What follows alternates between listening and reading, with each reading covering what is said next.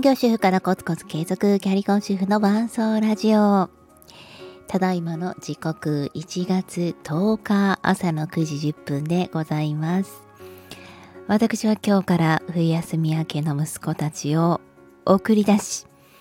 家をちょっと片付け、今一人でチョコレートを食べながら紅茶を飲んでおります。もうなんという私服。はい。えー、パーソナリティのオリエティでございます。今日の私の予定はクラス委員というお仕事がありまして、まあ、この後幼稚園に行かないといけないんですけれども今日はこの、えー、子供に関する、うん、お仕事幼稚園や小学校の PTA の役員などについてお話をしたいと思います。まあ、こうニュースを見ていると PTA が廃止される学校があったりあの PTA 自体のお仕事の内容や共働き世代が増えていることによって活動の内容を少なくしたりとか見直したりとか DX を進めたりとかいろんな情報が飛び込んでまいります。で今日私が行くのは幼稚園のクラス委員なんですけれども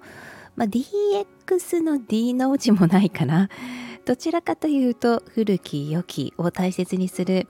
幼稚園ですので子どもたちも本当に自由に遊ばせてくださりますし季節の行事ごともとても大切にしてくれます。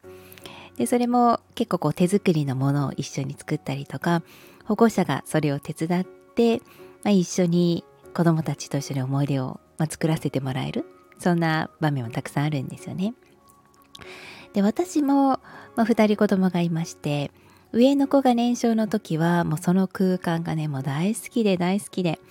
まあ、自分自身も親子サークルをしておりますしちょっとした先生の言動や子供に説明をする仕方などが自分の子育てにもうドストレートで活かせたんですよね。あのまあ、例えば本当にあの教室まで用意ドンっていうね言い方とか一つとってもあとはなんかこう気をつけピのね 気をつけってするんですけど気をつけピもピって言ったら気をつけするけどピ以外だったら気をつけしちゃいけないよとか言って気をつけパとかが入るんですよ。で今ピじゃないよとか言ってねそのピっていうことに反応するところに楽しさを提供する。するとねただはい気をつけしなさいとかじゃなくってあのね周りの子見てできてないよとかそういう言い方ではなくて楽しくみんなが気をつけをできる空間を作るってうわー先生方すごいなーって。でそれを家にね持ち帰って子供たちに、まあ、の気をつけピではないですけれどもちょっと何かをする時に、えー、そこに楽しさをプラスしてやるとこんなに子育ててえー、スムーズにいくんだとか子供たちもたくさん笑うんだっていうのもたくさん気づかされました。えー、まあ、ですが私も去年からお仕事を始めましてで、まあ、たまたまコロナ禍で幼稚園の行事などもかなり縮小はされていたのであの特に保護者の活動が大きいというよりもうちょっとしたいなぐらいが去年だったんです。えー、あ去年というか一昨年かな。でも今年まあ、えー、今年って今年度からまあ保護者の活動も徐々に復活していきましょうと。でその復活しかけて後半は特にあの、まあ、前年と同じような感じで子どもたちにも楽しませようみたいなちょっと重荷が一気にガンとね増えた時期がありました。でそんな時期にクラス委員をさせていただいてるので もうちょっとクラス委員の重荷すごい増えたよみたいな感じのギャップがあったんですね。でその時は本当にあ保護者活動と仕事の両立ってこんなに大変なんだって悩んだ時も正直一瞬あったんですけれどもやはり保護者活動も人とのコミュニケーションそして運営マネジメントを学べる場だなと思ってからはえー、結構楽しんであの参加しています。うん、本当に運営をしてくださっている、まあ、統括をしてくださっている部署の方がねいらっしゃるんですけれども、まあ、それも保護者の方々なんですがすごく上手にまとめてくださってあの伝える伝え方とかうまく私たちの意見も出しつつ、まあ、不満とかねこういうふうにしたらっていう意見をまずお盆に載せていただいた状態で決めていただけるので非常に、まあ、スムーズというか、うん、後からこれってこうした方がいいんだよねというようなことも、まあ、出てきていなかったですしあのその意見もですねもう月並みかもしれないですけれどもホワイトボードに書いてくださることによってあ自分の意見が一旦受け止められたんだなというそんな、えー、気がいたしましたなので学生時代結構ね手を挙げて自分の意見が黒板に書かれたりするとちょっと気恥ずかしいような思いもしたんですが自分の言ったことが誰かに認められる、えー、そしてそこも踏まえて何かが決定していくってあの参加してる感じがしますし貢献していけてるような気もしますし、うん、なんか仕事と同じなんですよね。でも仕事になるともうホワイトボードに書くまでもなく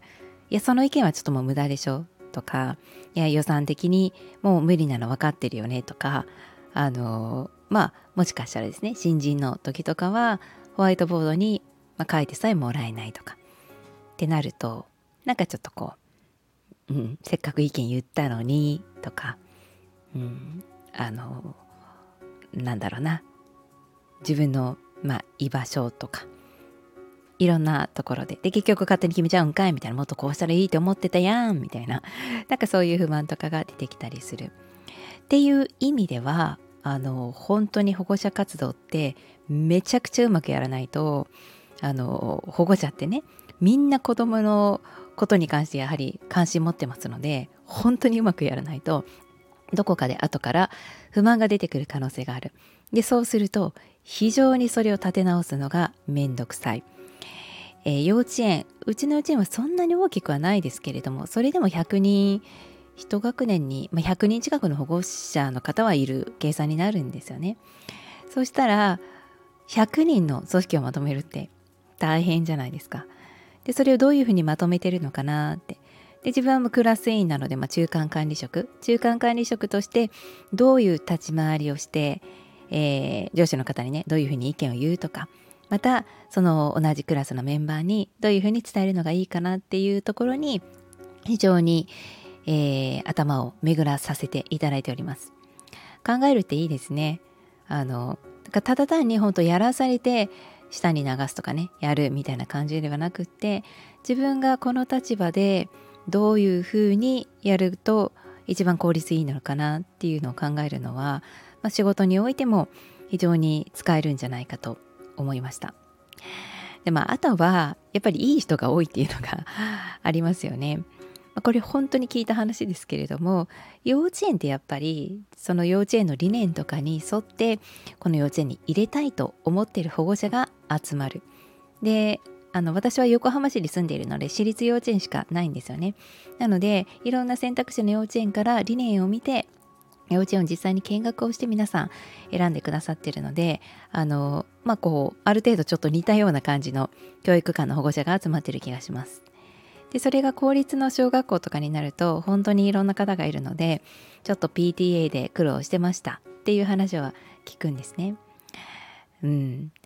まあ一つのね会社で同じ理念に沿って集まった仲間以外にもう他部署の方とか、えー、他のね企業の方と、まあ、一緒に作り上げていく。もうちょっとこう組織が大きくなった時に PTA というまあ、そういう異業種の運営をしないといけない、まあ、それはそれでねまた違う、うん、やりがいがあるんじゃないかなと思っていますね。実際にやってみると本当にね大変だと思うんですけれども。だから考え方が一つであの保護者活動っていうのは自分にとって学びになっていくなと日々感じております。ということで今日は保護者活動についてお話しさせていただきました。またね。